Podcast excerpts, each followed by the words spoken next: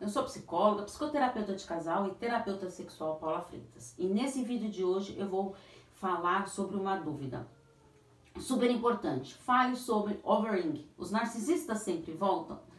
É, se você acompanha meu trabalho, você sabe que a última semana de todo mês tem conteúdo no canal do YouTube, textos que eu escrevo nas minhas redes sociais sobre narcisistas.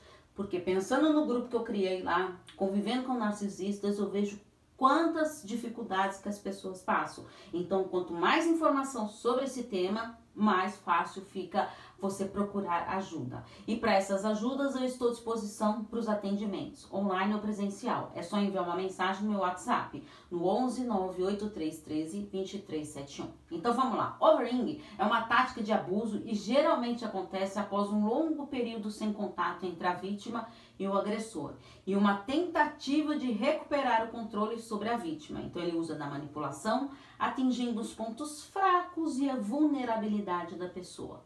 O objetivo dessa tática de reaproximação é recuperar o controle sobre a vítima. O narcisista ele necessita da atenção dos outros, de ser o centro das atenções. E quando a vítima se afasta, ele tentará resgatar essa aproximação. Então fique atento nessas estratégias do overing.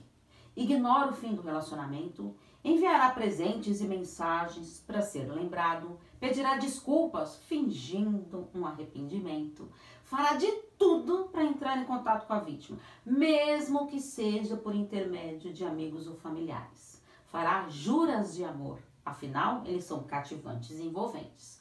Mostrará de todas as maneiras que precisa muito de você. Então, através da manipulação, ele fará, fará de tudo para essa reconciliação.